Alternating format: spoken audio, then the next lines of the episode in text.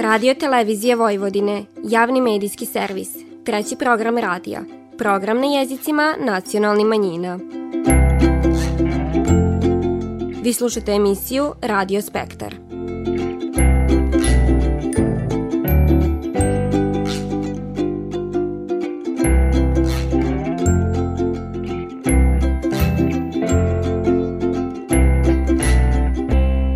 Poštivani slušaoci, dobar dan. Vi pratite program na bunjevačkom jeziku. U ponedjeljak 12. decembra konstituisan je nov saziv Nacionalnog savita bunjevačke nacionalne manjine, a povjerenje da i u novom mandatu vodi savit jednoglasno je dobila dr. Suzana Kujundžić-Ostojić. Više o tom čućete na početku ovo nedeljne emisije, a potom donosimo prilog sa dodjele pokrajinskog priznanja u oblasti ljudski i manjinski prava Ljudevit Mičetek, koje je predsjednik pokrajinske vlade Igor Mirović uručio predsjednici Bunjevačkog nacionalnog savita dr. Suzani Kujundžić-Ostojić na svečanosti povodom 10. decembra Međunarodnog dana ljudski prava. U nastavku emisije divanit ćemo o tradiciji koje se dice iz osnovne škole Ivan Milutinović već godinama drže, a to je uručenje Božićnjaka Nacionalnom savitu Bunjevačke nacionalne manjine, a čućete i kako je Bunjevački omladinski centar organizovao radionicu Zadicu na kojoj je bilo divana o božićnim običajima. Na samom kraju vas vodimo na adventski vašar koji je održan u Somboru, te na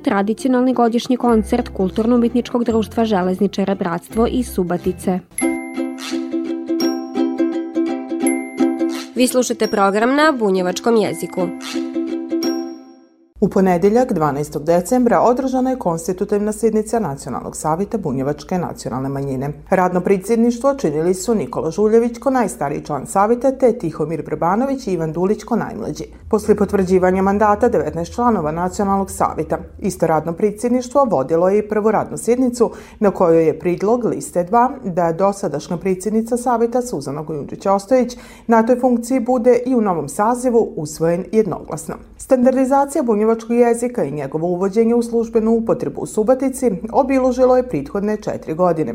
A kako je istaknuto, dekret iz 45. biće u fokusu novog saziva. Komentarišuć ponovni izbor, predsjednica saveta usvrnila se na članove saveta, med kojima ima i novi imena.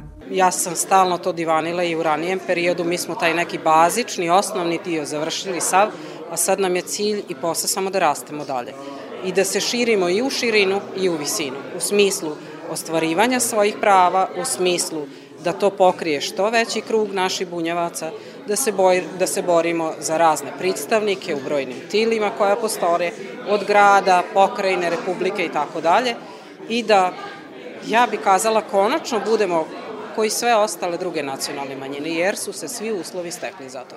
Koliko sam imala prilike da vidim, dakle, tokom tog predizbornog perioda, videla sam da i oni ljudi koji nisu bili u nacionalnom savjetu, da su sve ovo vrlo ozbiljno shvatili, da su mnoge stvari čitali, proučavali, pitali, a zašto ovako, zašto onako i tako dalje. Ima oni ljudi koji su, koji su ovde od samog početka. Ima oni kojima je ovo prva sidnica, ali ja mislim da je to u principu dobar miks, da ga tako nazovem, zato što možda se neko malo više umorio. Možda je neko poletniji zato što je tek došao. Ali vjerujem da će se ovaj tim tokom naredne četiri godine sigurno pokazati kao jako dobar i pitali ste me na početku šta je ono što će obilužiti ovi četiri, godine. Svakako 1945.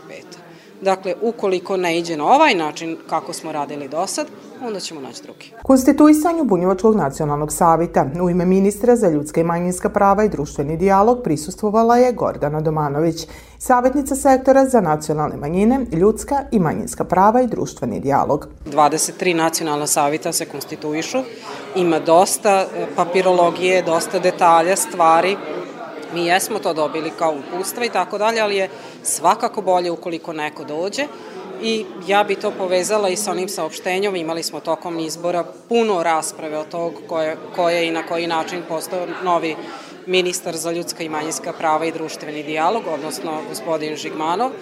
Ono što smo kazali, evo nismo dugo čekali, prosto čovjek radi svoj posao, odnosno sazvoje sve sidnice, odnosno konstitutivne svih saveta, pa i bunjevačkog čestito na formiranju, pa i bunjevačkom. Zapravo mi, ako ovo budemo znali dobro iskoristiti, bit će to jedan, pa rekla bi, pozitivan korak, ali ga naravno mi moramo i paziti na njega, ali sa druge strane iskoristiti ovaj istorijski trenutak. Peti saziv Bunjevačkog nacionalnog savita čine Tamara Babić, Boris Bajić, Dragan Kopunović, Suzana Kojundžić-Ostojić, Veljko Vojnić, Dejan Parčetić, Tihomir Brbanović, Sandra Iršević, Aleksandar Bošnjak, Antun Romić, Jadranka Tikvicki, Nikola Žuljević, Slavica Saulić, Ivan Dulić, Marija Brdarić, Gabriela Diklić, Miroslav Vojnić-Hajduk, Antun Fratrić i Branko Pokornić. Do kraja godine tribala bi biti održana još jedna sidnica petog saziva Bunjevačkog nacionalnog savita na kojoj će biti izabrani pricidnici odbora, ali zamenik pricidnice te podpricidnici savita. Ej, salaši na severu Bačke, u vama su pisme bunjevačke, a tambura tako lipo svira, ko da note par slavuja bira. A tambura tako lipo svira, ko da note par slavuja bira. Ni svatova nigdi taki nema, ko kad bačo čer na udaj sprema. Nas naši se inišla jer vije, ko kad zimi snih salaš pokrije. Nas naši se vinišla jer vije, ko kad zimi snih salaš pokrije.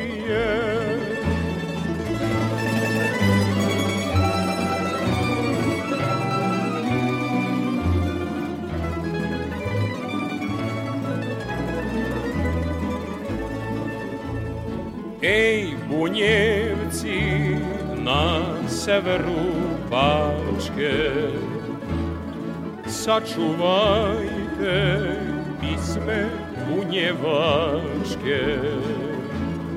Pivajte ih još puno godina, vaša je grana mala, ali je fina.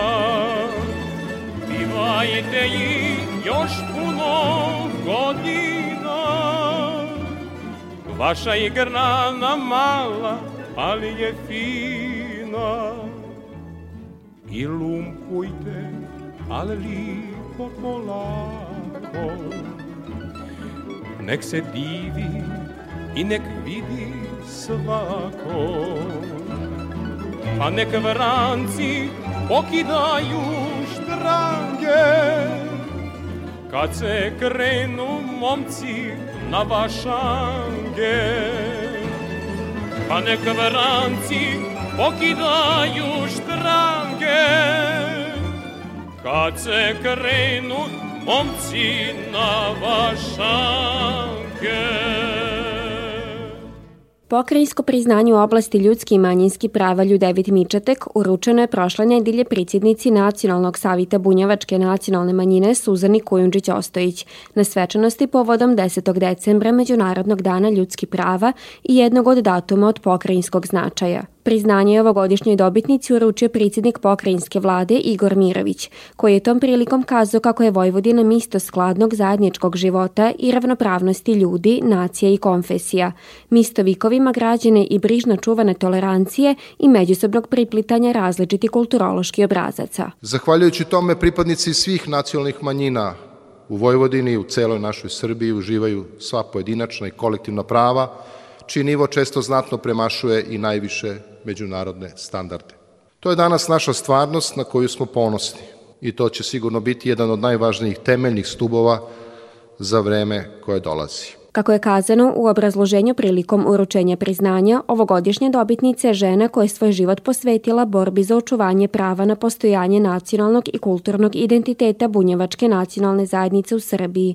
Žena koja je učestvovala u izuzetno važnom poduhvatu standardizacije bunjevačkog jezika i uvođenju predmeta bunjevački jezik s elementima nacionalne kulture u srednje škole i koja se jednako dosljedno kako za prava i identitet bunjevaca zalaži za prava i identitet svi drugi nacionalni manjine u Vojvodini. Nagrada je veliki podstrek za dalji rad i dokaz da je ono što je do sad urađeno za poboljšanje položaja bunjevačke nacionalne zajednice pripoznato u širem društvenom okviru, istakla je dobitnica priznanja. Suzana Kujundžić-Ostojić. Zahvaljujem se na dodeljenom priznanju, koje je za mene i bunjevačku zajednicu iz koje dolazim izuzetno mnogo znači.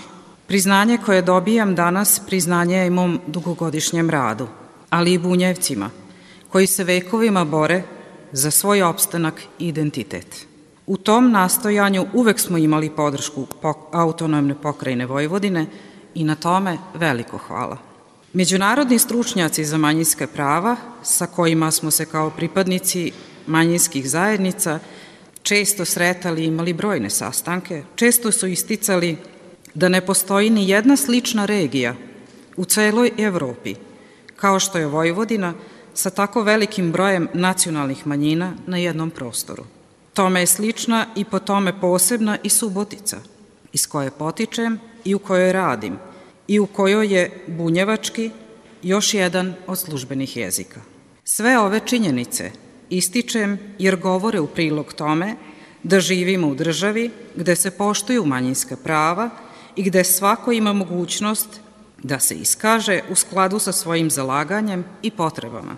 Priznanje koje danas dobijam biće mi podstrek da radim i dalje za svoj narod, baš kao što je to radio i Ljude, Ljudevit Mičatek, po kome je nagrada i dobila naziv. Zahvaljujem se svojim saradnicima, prijateljima i posebno porodici, bez kojih danas ne bih bilo ovde. Pokrajinsko priznanje za ljudski i manjinska prava izraz je poštivanja i omaž velikanu Ljudevitu Mičateku, doktoru prava, uglednom advokatu i intelektualcu, novinaru i pokretaču časopisa Dolnozemski Slovak, jednom od osam predsjednika Velike narodne skupštine na kojoj je 25. novembra 1918. doneta odluka o prisjedinjenju Vojvodine Kraljevini Srbiji. Priznanje u oblasti ljudski i manjinski prava Ljudevit Mičatek jedno je od najviših priznanja koje se dodiljivaje u autonomnoj pokrajini Vojvodini, nus priznanje u oblastima privrede, kulture, obrazovanja, sporta i ravnopravnosti polova. Ove mirne pesme, osenčene jadom, to su eho reči što se nisu rekle. Tuge što je rasla, umrla kradom i suza što nisu nikada potekle. U sumorno veče, kad ugasnu staze, duša mrtvog dana sumorna još hodi. I šumi ko tamne, iskidane fraze, muzike u vetru, u granju po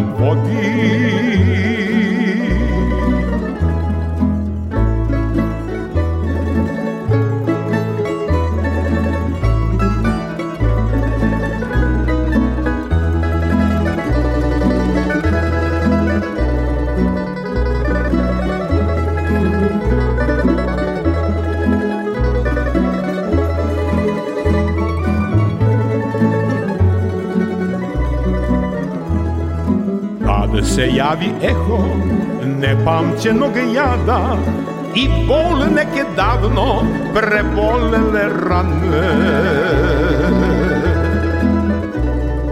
No kako je srcu, niko neće znati, docnela suza kad pođe da kane.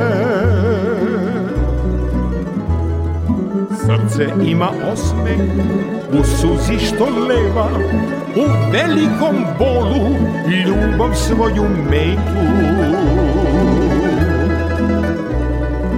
Istina je samo što duša prosneva, poljubac je susret, najlepši na svetu.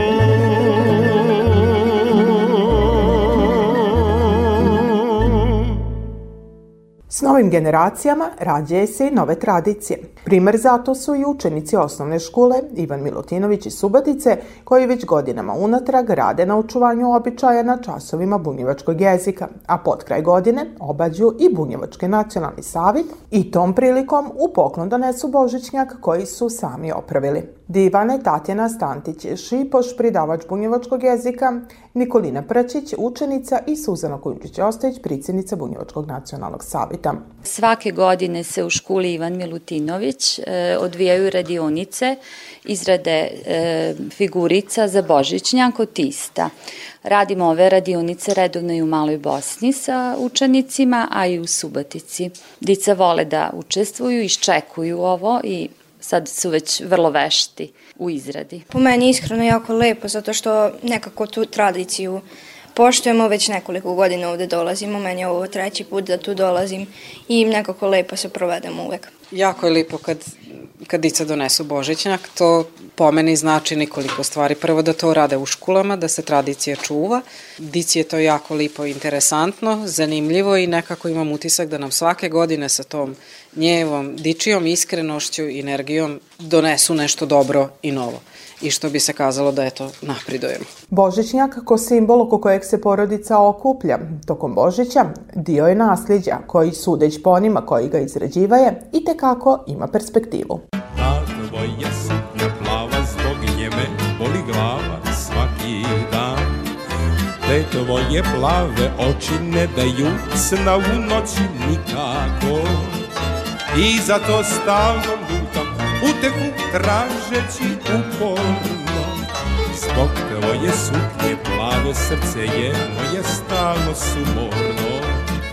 I zato stalno lutam uteku tražeći uporno. Zbog tvoje suknje plave srce je moje stalno sumorno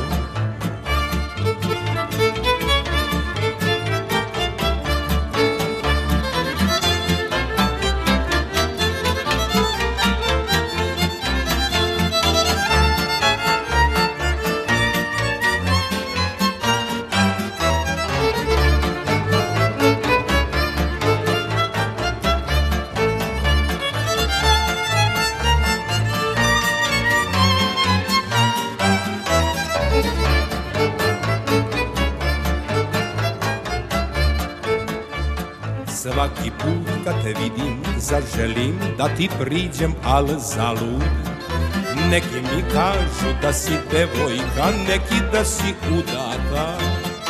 I zato stalno lutam, uteku tražeći uporno. Zbog tvoje suknje plave srce je moje stalno sumorno.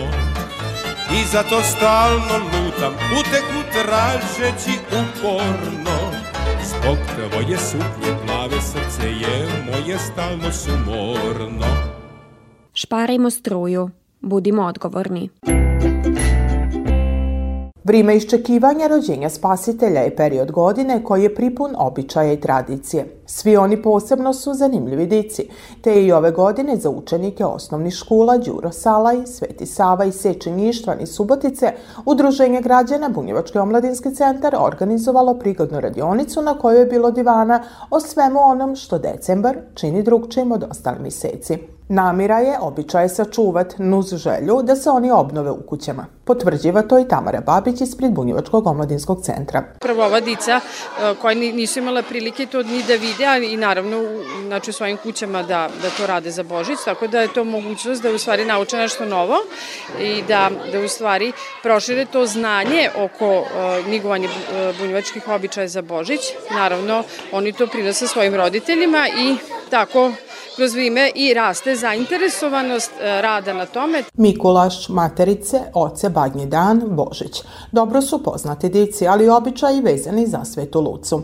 Ono čemu se posebno raduju je izrada figurice za Božićnjak. Zdenko Đurašević s lakoćom je odgovorio na pitanje šta se sve od figurica meće na ovaj kolač. Mali Isus, Sveta Marija, Sveti Josip i životinje koje su grejale Isusa kad se rodio. Običaj vezani za Božić med omiljenim su štivom učenika, a ono je svake godine dopunjeno i paketićem za sve đake koji uče bunjevački jezik, a za koje se postara Bunjevački nacionalni savit. Ah, kada tebe ljubit ne sme, drugu ljubit neću ja, mada krasom i divotom, ko danica zvezda sija. Ti jedina moja jesi, ti mi tuge vedriš noć, mutnog oka pogled bistriš, bolnoj duši daješ moć. Ti jedina moja jesi, ti mi tuge vedriš noć, mutnog oka pogled bistriš, bolnoj duši daješ moć.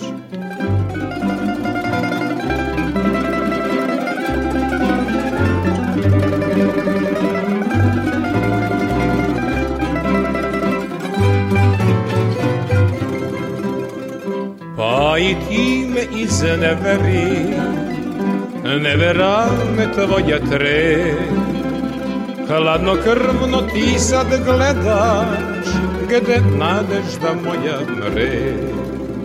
S golubom se golub pari, Slavuj ima druga svoj, a ja mlađan bez ljubavi za života venem svoj. S golubom se golub pari, Slavuj ima druga svoj, a ja mlađan bez ljubavi za života venem svoj. Drugi po redu, Adventski bazar u zajedničkoj organizaciji četiri somborska udruženja okupio i brojne hobiste, zanatlije, kreativce i njeve maštovito, ručno izrađene aranžmane, figurice, a sve s motivima predstojeći božićni i novogodišnji praznika. Iz bunjevačkog kola na štandu i ponuđeno tušta različiti božićni eksponata. Divanila nam je Ilonka Bogišić. Svaka je donela nešto što radi kod kuće seb slame, tako da ima i heklanja, i štrikanja, i, i ovi normalno slike od slame, to, to je najinteresantnije i ima i kebana od ruža, to od svile napravite ruže.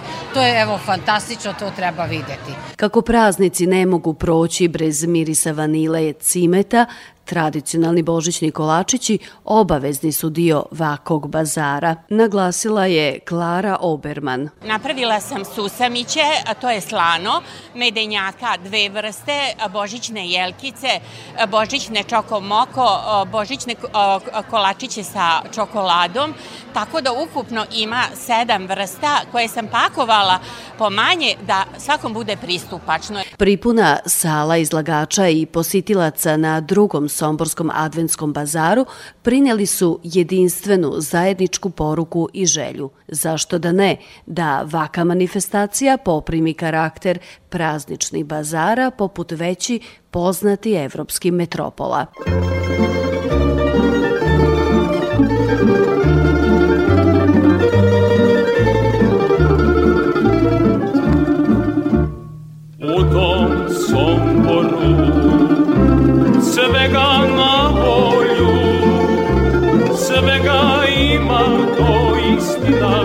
pa i žene piju vina u tom Somboru. Svega ima to istina, pa i žene piju vina u tom Somboru.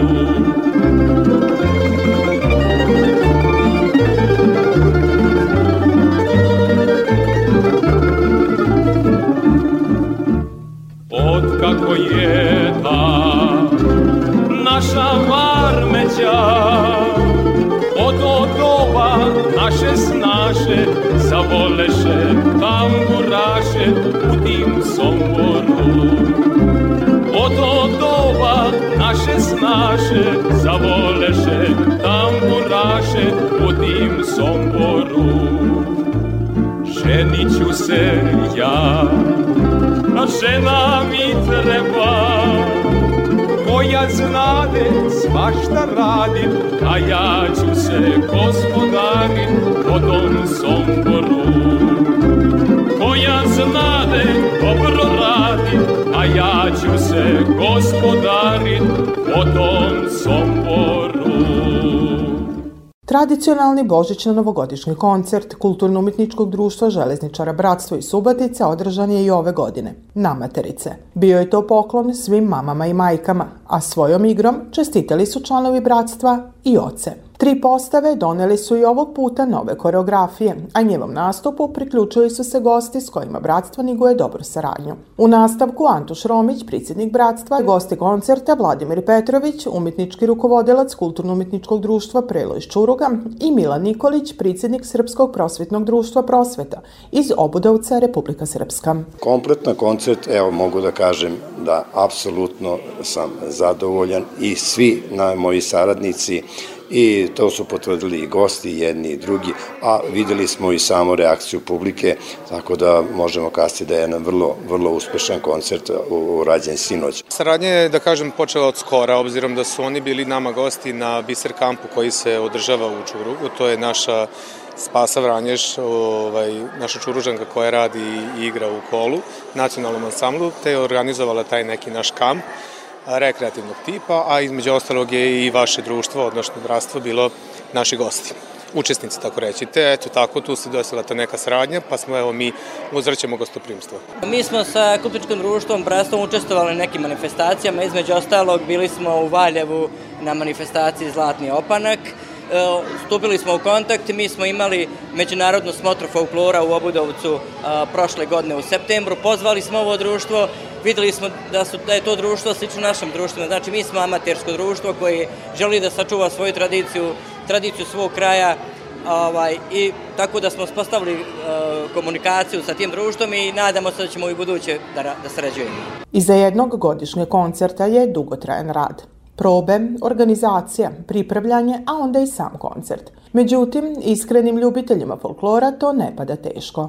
O razlozima svog izbora da iđe na folklor te pripremama za godišnji koncert divanili su članovi bratstva. Anđela Višnjić, Jovana Bačekin, Dragomir i Aleksandar Mijatov. Izabrala sam baš folklor e, za, e, zato što mi se to nekako sviđa i volim da idem negde i da nastupam. A ovo mi je po redu treći godišnji koncert, znači tri godine treniram folklor i volim da nastupam. Igrač sam prvog ansambla i boga me, ovaj godišnji koncert je prilika da mi pokažemo šta smo uradili tokom cijele godine, tako da je ovo veliko, veliko iščekivanje i naravno nadamo se što boljem koncertu i boljem igranju. Mogu reći juna, tako letos krenuli smo polako da se spremamo, vežbali smo koliko smo mogli, sad ćemo da vidimo šta će biti. To okupi se dosta više ljudi, uglavnom imamo jednom godišnje opet da pokažemo šta smo to naučili tokom cele godine. Probe u bratstvu nastavljene su i posle koncerta, a na kraći zasluženi odmor članovi društva iđu posle božićne novogodišnje priredbe za najmlađe članove. Kraj jezera,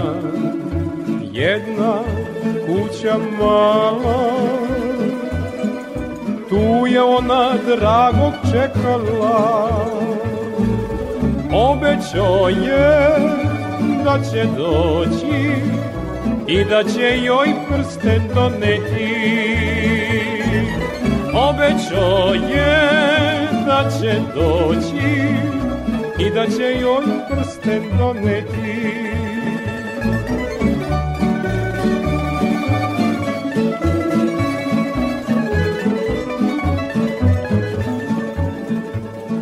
Zora svanu, suza više nema, ani drago kog je čekala kraj jezera uplakana maramica bela ostala.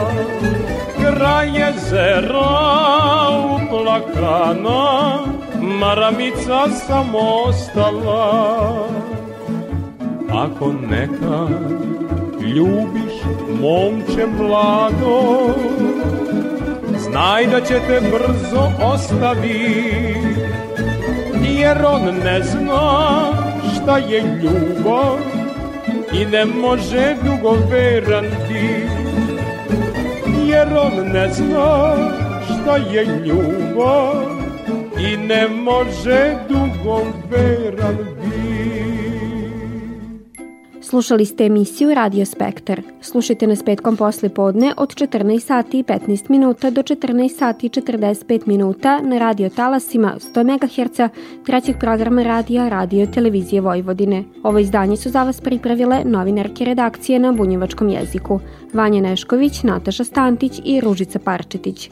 Kroz emisiju vas je vodila Vanja Nešković.